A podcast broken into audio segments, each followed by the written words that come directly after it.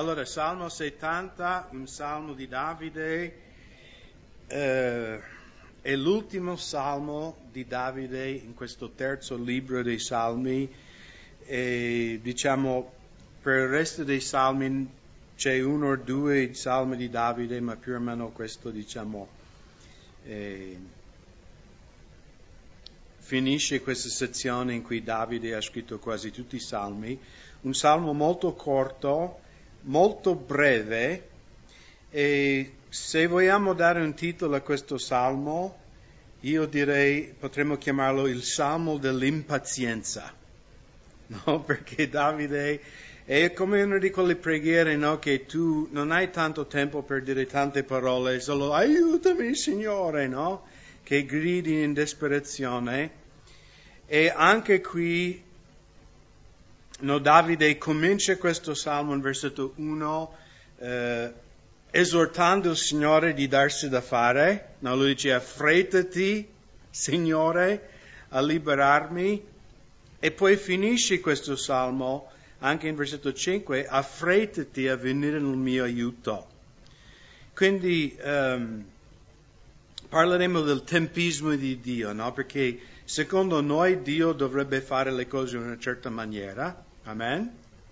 Però non è sempre, cioè il nostro tempismo, il nostro modo che Dio opera nella nostra vita, come avete scoperto, non è sempre il suo modo, no? i suoi tempi di fare le cose.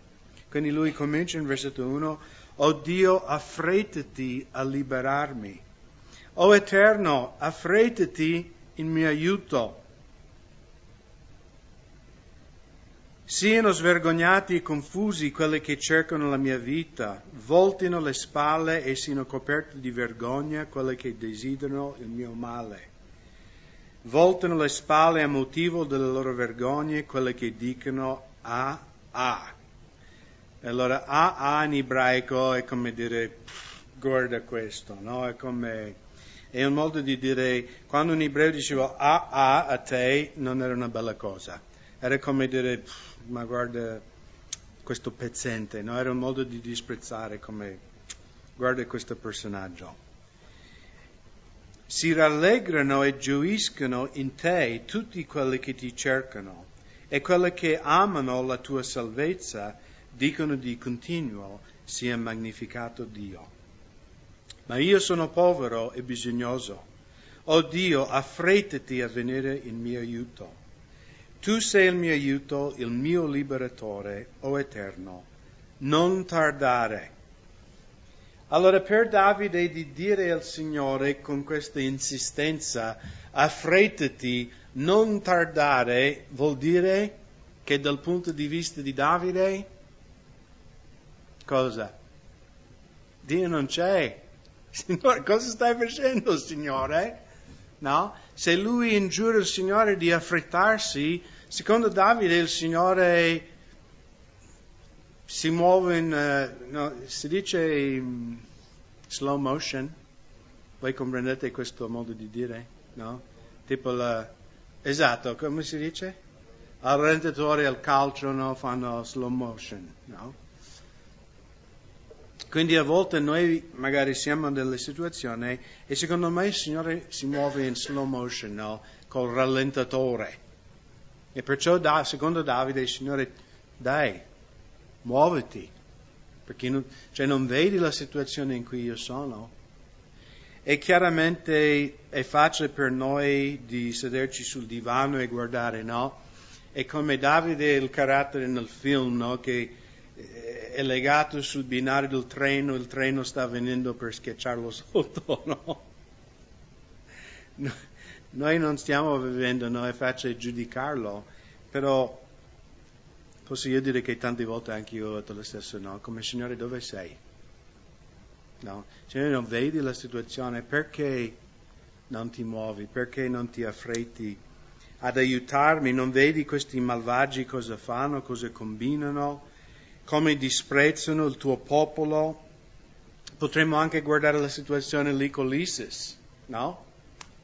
Potremmo dire, Signore, perché no, permetti questi malvagi di fare quello che stanno facendo?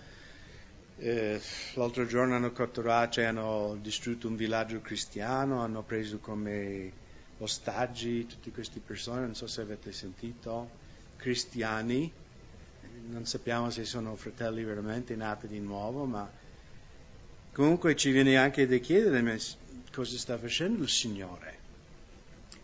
La prima cosa è che noi non possiamo giudicare Dio, ok? Che dobbiamo capire. Noi non possiamo giudicare quello che lui sta facendo o non sta facendo perché noi vediamo sempre da un punto di vista umano, temporanea, no, geografica, culturale. Quando Dio è Dio, lui conosce ogni cosa, non c'è niente nascosto al Signore.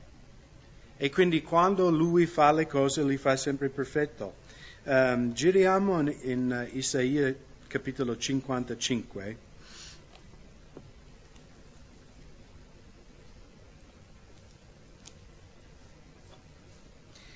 In un certo senso potremmo dire che questa è la risposta, secondo me, del Signore a Davide in questo salmo.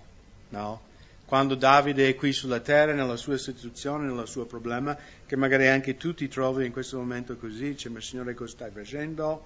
Perché non mi aiuti? Perché aspetti, perché sei in ritardo. E qui attraverso il profeta Isaia il Signore parla a Israele, parla anche a noi in versetto 8. Poiché i miei pensieri non sono i vostri pensieri, né le vostre vie sono le mie vie, dice l'Eterno. Come i cieli sono più alti della terra, così le mie vie sono più alte delle vostre vie e i miei pensieri più alti dei vostri pensieri. Come infatti la pioggia e la neve scendono dal cielo e non vi ritornano senza aver annaffiato la terra, senza averla fecondata e fatta germogliare, in modo da dare il seme al seminatore e pane da mangiare, così sarà la mia parola che esce dalla mia bocca essa non tornerà a me vuoto, senza aver compiuto ciò che desidero e realizzato pienamente ciò per cui l'ho mandato. Quindi il Signore non è mai in ritardo. Secondo il nostro punto di vista Lui è in ritardo, ma Lui non è mai in ritardo. Il suo tempismo è sempre perfetto e potete fidarvi, voi giovani di me, che sono un po' più vecchio, poi Salmo 71, quello è proprio il Salmo del vecchio, quindi vedremo quello. Um, no, qualche capello grigio ho qui sui fianchi, sempre di più. Eh, non batterò mai Dean, ma, ma Dean ha molto più capelli di me. Sembra un ventenne quei capelli. Io, io sembro un francescano quasi. Ma voglio dire a voi giovani che dopo che tu hai attraversato delle difficoltà, dei problemi, no, col senno di poi, cioè guardando indietro nella tua vita, tu vedrai, wow Signore, adesso capisco cosa stai facendo. Adesso capisco perché io avevo bisogno di attraversare quella cosa. Come tu hai fatto adoperare tutto alla perfezione. Però chiaramente quando siamo nel momento non è sempre facile a camminare per fede e fidarci di Dio. Girate um, un po' indietro, sempre in Isaia, in capitolo 30.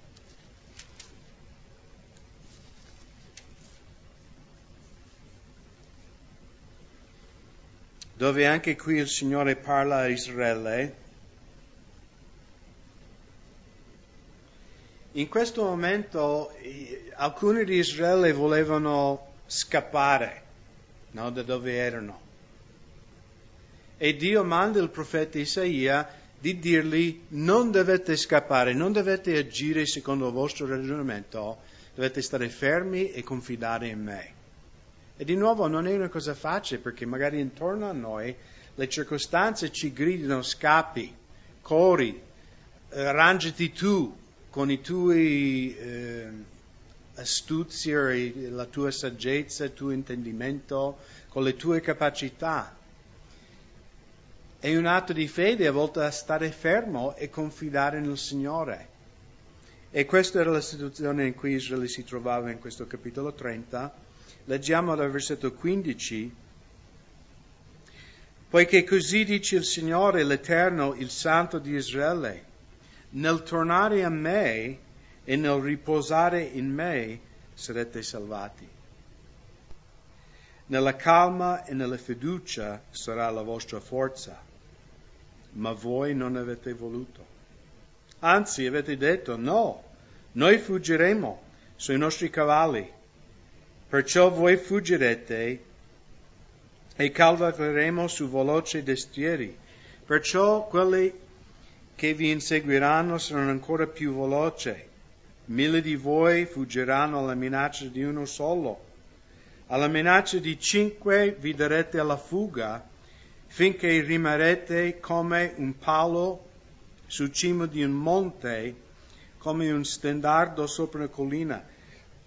Cioè qui il linguaggio che eh, Isacco usa, eh, Isaia scusate, usa in questo è come un monte pieno di bosco che viene talmente distrutto che un solo albero rimane sopra anche senza rami, no? E Dio avverte gli israeliti, se voi sarete fermi, se confiderete in me, sarete salvati. Ma se voi cercate con la vostra astuzia e la vostra furbizia di no, scappare, di sistemare la situazione, sarete distrutti. E poi in versetto 18, perciò l'Eterno aspetterà per farvi grazia.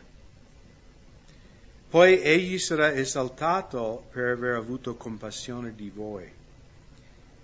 Perché l'Eterno è un Dio di giustizia, beati tutti quelli che sperano in Lui. E quindi a volte il cammino di fede è proprio un cammino di fede, nel senso non per quello che vediamo, non per quello che sentiamo, non per quello che i cinque sensi ci dicono. Perché in questa storia i cinque sensi dicevano agli israeliti prendete i cavalli e scappate. Ma il Signore dice in un certo senso negate quello che i cinque sensi vi dicono e confidate in me. E posso assicurarvi che se tu ti trovi in Salmo 70, no? Salmo di impazienza, se ti trovi in mezzo alla tempesta, alla difficoltà, riposa nel Signore, confida in Lui e vedrai, tu vedrai la sua gloria. Tu vedrai grandi cose. Ok, Salmo 71, il Salmo del vecchio.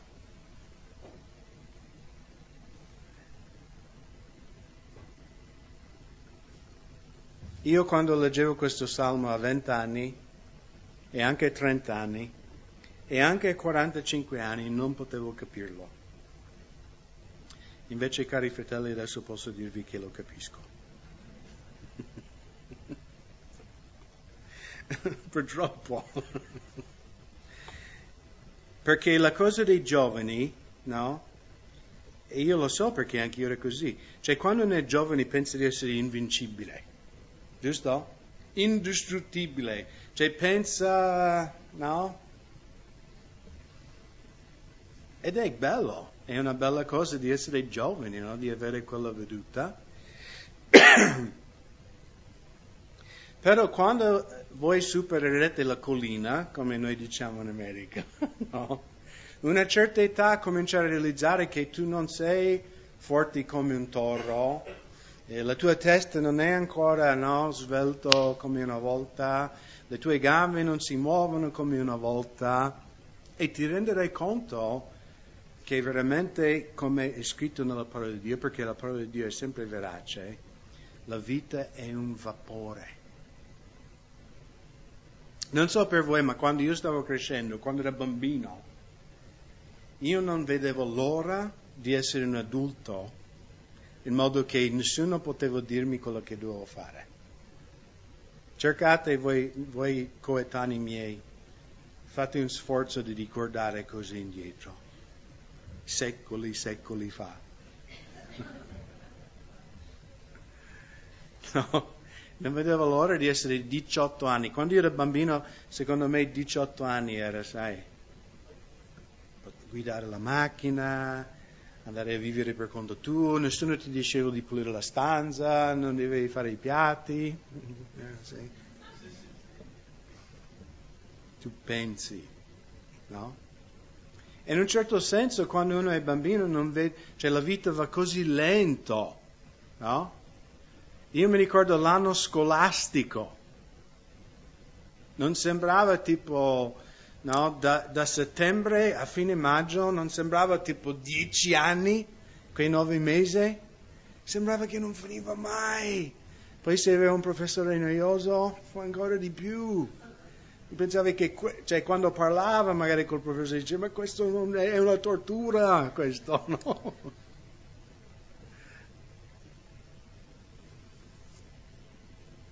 E poi l'estate volava. Però quando arrivi a una certa età, cioè più grande diventi, più almeno sembra così, e altri vecchi possono confermare questo. Cioè sembra che ogni anno passa più velocemente. Amen. Amen vecchi. Nessuno vuole confessare essere vecchio. Ok. Quindi questo è un salmo, non sappiamo di chi. Del linguaggio sembrerebbe quasi Davide, però qui non c'è nessun, nessuno che no, eh, proclama di essere l'autore, quindi non importa. È un santo vecchio no, che scrive questo salmo. E, E perché sappiamo che è scritto da un vecchio, in versetto 9, non rigettarmi nel tempo della vecchiaia. Io mi rifugio in te, o Eterno, fa che non sia mai confuso. Per la tua giustizia liberami e scampami. Tendi verso di me il tuo orecchio e salvami sia per me una rocca di scampo alla quale posso sempre venire. Tu hai comandato di salvarmi perché sei la mia rupe e la mia fortezza. Dio mio, liberami dalla mano dell'empio, dalla mano del perverso, del violento, poiché tu sei la mia speranza, oh Signore, o Eterno, la mia fiducia fino fin dalla mia fanciullezza. Quindi l'autore di questo salmo, sappiamo dal versetto 9 che è vecchio, è anziano, mentre scrive questo salmo, però lui qui dichiara che lui ha camminato col Signore da quando era bambino. E lui ricorda anche nella vecchiaia che Signore tu sei stato la mia speranza da quando io ero bambino. E abbiamo camminato insieme in tutti questi anni. E quando voi giovani non lo credete adesso, ma un giorno lo crederete, no? Tu avrai bisogno di una rocca. Perché di nuovo, quando uno è giovane, anche io quando ero giovane pensavo io di essere la rocca, no? Facevo bodybuilding, so che è difficile credere, ma usate l'immaginazione. No? Avevo rocche, due rocche qui, io ero la rocca nessuno mi poteva battere. Anche fino a 45 anni io potevo battere qualunque di questi giovani che sono presenti qui. E adesso no. E in un certo, certo momento nella vita, cioè a me è capitato dopo i 45, perché gli occhi cominciano a partire dopo i 45, no? E non riuscivo più a vedere. Vedete, ho bisogno di questi per leggere la Bibbia. Ancora peggio, voi sapete che mi piace lavorare con le mani, no? costruire le cose. Cioè, quando tu devi tipo abitare una vita nel buio, cioè veramente mi rendo conto che non sono forte come quando ero giovane e mi rendo conto quanto ho bisogno più del Signore, che è una buona cosa. Quanto ho bisogno che Lui è la mia rocca, Lui è la mia fortezza. E anche questo autore di, dei Salmi dice, la mia forza fisica sta venendo meno, la mia capacità mentale sta venendo meno. Signore, tu. Ed è una cosa bella quando, quando sempre di più rendiamo conto che veramente il Signore è la forza della nostra vita. Versetto 6, tu sei stato il mio sostegno fin dal grembo di mia madre. Sei tu che mi hai tratto dal grembo di mia madre e a te andrà sempre la mia lode. Sono diventato per molti come un prodigio ma tu sei il mio forte rifugio. Allora questa traduzione qui in versetto 7 mm, può essere prodotto prodigio, ma una traduzione migliore sarebbe una meraviglia. Ok? E una meraviglia non nel senso buono. Ok? La parola in ebraico è più tipo eh, le persone stupiscono di me. No, nel senso una meraviglia come, no, guarda questa persona, no? No, come tu guardi una persona in modo non, non come un pregio, perché prodigio è veramente un complimento, giusto? In italiano dice sei un prodigio è come sei il massimo. Nel senso della parola qui è tipo una meraviglia perché le persone guardano questo credente anziano anche perché qui fa contrasto no? In, nel linguaggio originale. Dice le persone guardano me e si meravigliano, no? Perché io sono vecchio, sono debole, sono magari non il massimo, ma tu sei il mio forte rifugio. E di nuovo eh, qui in versetto 9, non rigettarmi nel tempo della vecchiaia, non abbandonarmi quando il mio vigore viene meno. Perché i miei nemici parlano contro di me e quelli che sono in ragguato alla mia vita complottano insieme, dicendo Dio l'ha abbandonato inseguitelo e prendetelo perché non c'è alcuno che lo liberi. O Dio, non allontanarti da me, Dio mio, affrettati a soccorrermi. Quindi vedete nel contesto del Salmo che le persone prendono in giro questo vecchio, nel senso che lui è una meraviglia nel senso negativo. Si stupiscono di questa persona e il salmista in, in versetto 9 invoca il Signore di non rigettarlo nella vecchiaia, di non abbandonarlo quando il suo vigore o la sua forza fisica viene meno. Allora contrastiamo questo con il mondo in cui noi viviamo, come tratti anziani. No, nella cultura occidentale come vengono trattati gli anziani nostri, in generale. con grande rispetto? No. Se tu vai in culture orientali, la cosa strana è questa, se tu vai in alcune culture non cristiane, hanno molto più rispetto per gli anziani di noi. Io mi ricordo quando ero in India, prima, i primi sei mesi che eravamo lì, avevamo pagato un, un uomo hindu per essere il nostro maestro di Hindi no? che è il linguaggio del Nord India. Quindi lui veniva diverse volte alla settimana a farci lezione di imparare la lingua lì dell'India. E a quel tempo io avevo eh, 27-28 anni e questo uomo aveva tipo 35, era 7-8 anni più grande di me. E lui ci chiedeva dell'America noi anche chiedevamo lui della cultura. E mi ricordo un giorno abbiamo chiesto a lui, no, se lui, non mi ricordo neanche che cos'era, però era come potresti traslocarti in America, potresti fare questo o fare quello.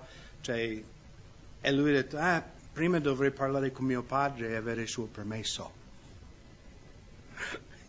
Ma lui era sposato e i figli suoi, no, aveva casa sua. Non è che viveva con suo papà, o forse suo papà viveva con lui. E, e noi occidentali ci siamo un po' stupiti, dice, ma come? Io sono uscito di casa a 18 anni e non ho più chiesto ai miei genitori permesso per niente. E come tu, cioè, per, per, noi era un po' strano, dice, ma come tu 35 anni devi chiedere tuo padre permesso? E lui ha detto, ma è chiaro che io sono un uomo, potrei fare quello che voglio, però nella nostra cultura noi dobbiamo rispettare no, i nostri genitori. Quindi sì, io, io non farei qualcosa se mio padre non era d'accordo. E sapete, siamo rimasti, no? Perché nel mondo occidentale è valorizzato i giovani. Purtroppo anche nella Chiesa protestante. Ci sono addirittura negli Stati Uniti chiese, chiese che ammirano esclusivamente i giovani. Non ammirano, mirano. No? Non so come si può dire in inglese, eh, cioè in italiano. Cioè loro piantano una chiesa esclusivamente per fare una chiesa dei giovani, tipo Hillsong. Avete mai visto un video Hillsong? Avete mai visto un nonno di 90 anni là? Io ancora, se ci sono magari non li fanno vedere il video, no? Sono tutti giovani, belli, perché purtroppo la cura mondana della cultura occidentale è, sia, in, in, come si dice, infilato nella cultura anche della Chiesa, in cui gli anziani non sono importanti, gli anziani sono da rigettare. E qui il salmista dice, Signore, tu non rigettami nella mia vecchiaia, non rigettami che adesso sono debole e secondo me una delle cose belle cioè, della vera Chiesa di Cristo è che nelle nostre chiese c'è spazio anche per gli anziani. Il, mo- il mondo magari dice 65 anni, 70 anni, sei finito.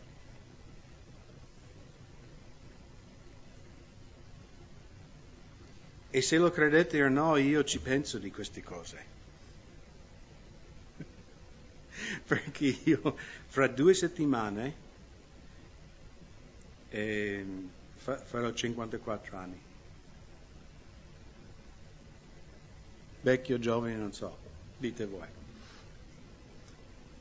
Però anche l'altro giorno ho detto, mamma mia, cioè in 11 anni io so, avrò l'età pensionabile.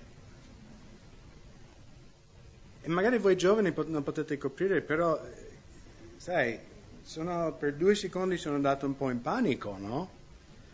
Mamma mia, 65 anni, cavolo! Dove è andata la vita? Dove è andata a finire la mia vita? E chiaramente non è una posizione di fede perché in Signore noi avremo la vita eterna, quindi altro che 65 anni, io avrò 65 milioni di anni e, e dopo di quello ancora un altro 65 milioni. E ancora, ancora, ancora. Però sono pensieri umani che abbiamo. Ma se tu pensi un po', c'è una persona anziana, può pregare? Può pregare come un giovane? Mamma mia, anzi forse può pregare molto meglio. Può lodare il Signore? Mamma mia. Può predicare la parola di Dio? Quindi comprendete che nella Chiesa di Cristo, la vera Chiesa, non questa Chiesa di moda che a volte viene spacciato per la Chiesa, noi non rigettiamo i nostri anziani. anzi gli anziani nella Chiesa sono un tesoro, hanno saggezza, hanno ricchezza di esperienze di vita. E mia nonna è, è col Signore, con mia mamma, però mia nonna era veramente una donna di preghiera. Mia nonna si alzava eh, quando lei era pensionata, non lavorava più. Lei si alzava la mattina, faceva il suo caffè, leggeva la parola, pregava un po', poi faceva colazione, poi lei passava tutta la mattina in preghiera. E lei, cioè non, lei non è che andava in giro a pubblicizzare, io so questo perché sono stato con lei quando io ero già missionario e andavo in America a trovarla. Lei passava tutta la mattina in preghiera. E non so se voi avete avuto persone così nella tua vita, ma quei nonni, eh, no, quei anziani, uomini e donne che tu vedi c'è proprio un, la gloria del Signore sul loro volto. Perché sono persone che pregano, che cercano la faccia di Dio.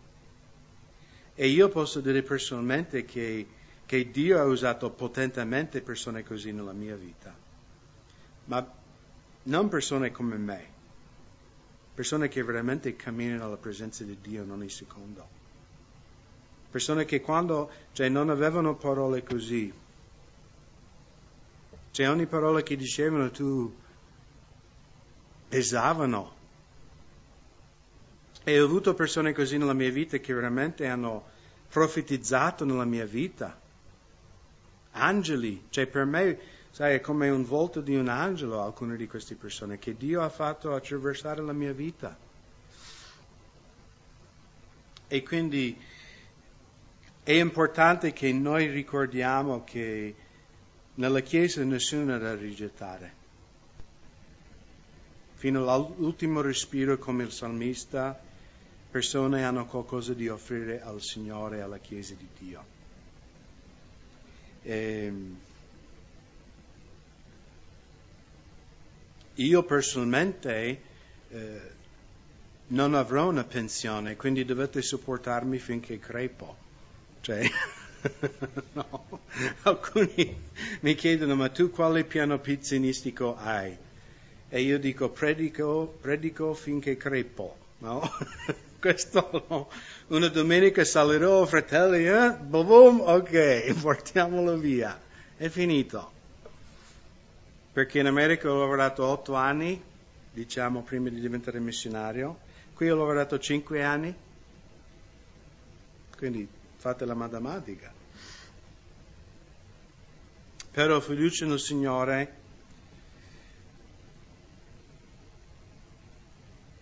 che lui, come è scritto in Isaia 46, questo è il mio piano pensionistico.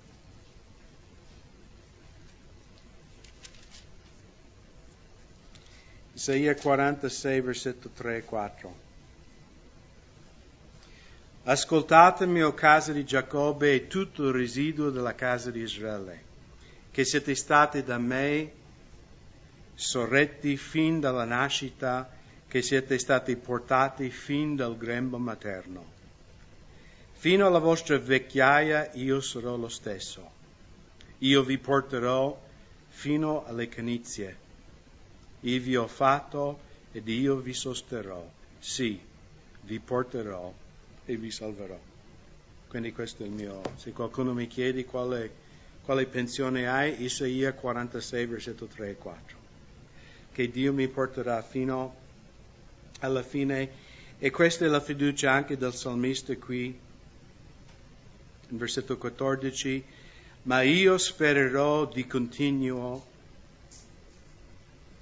e ti loderò sempre di più. Quindi il mondo mi disprezza, il mondo passa, no? Ma io loderò ancora più forte il mio Signore. La mia bocca racconterà tutti, tutto il giorno la tua giustizia e le tue liberazioni, perché non ne conosco il numero. Mi addentrerò nelle potenti opere del Signore, l'Eterno, e ricorderò la tua giustizia, la tua soltanto. O Dio, tu mi hai maestrato fin dalla mia fanciullezza e fino ad oggi io ho annunziato le tue meraviglie.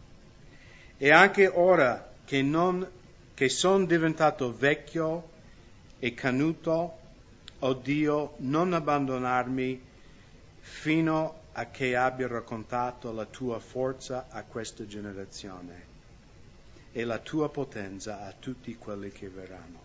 Questa è la mia preghiera. Signore, dammi la forza di proclamare la tua grandezza a questa Italia, a questa generazione.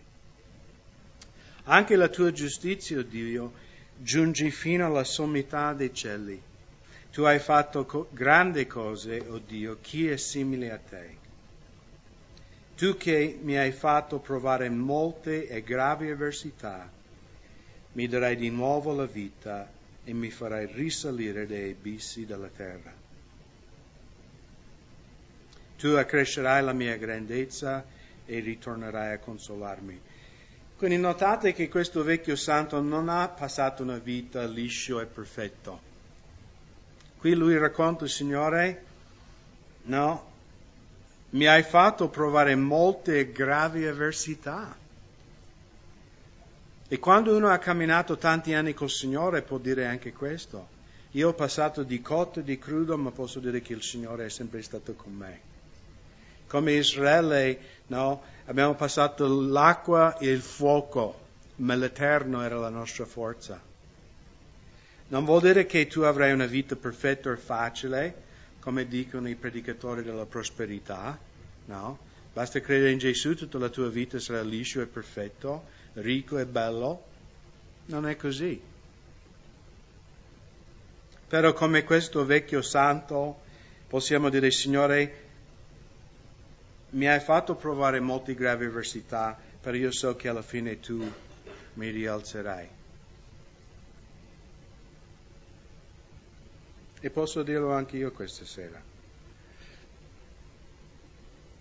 Anche ho passato tante difficoltà nella vita, ma posso dire, guardando indietro, che il Signore è sempre stato fedele in tutte quelle cose. In tutto.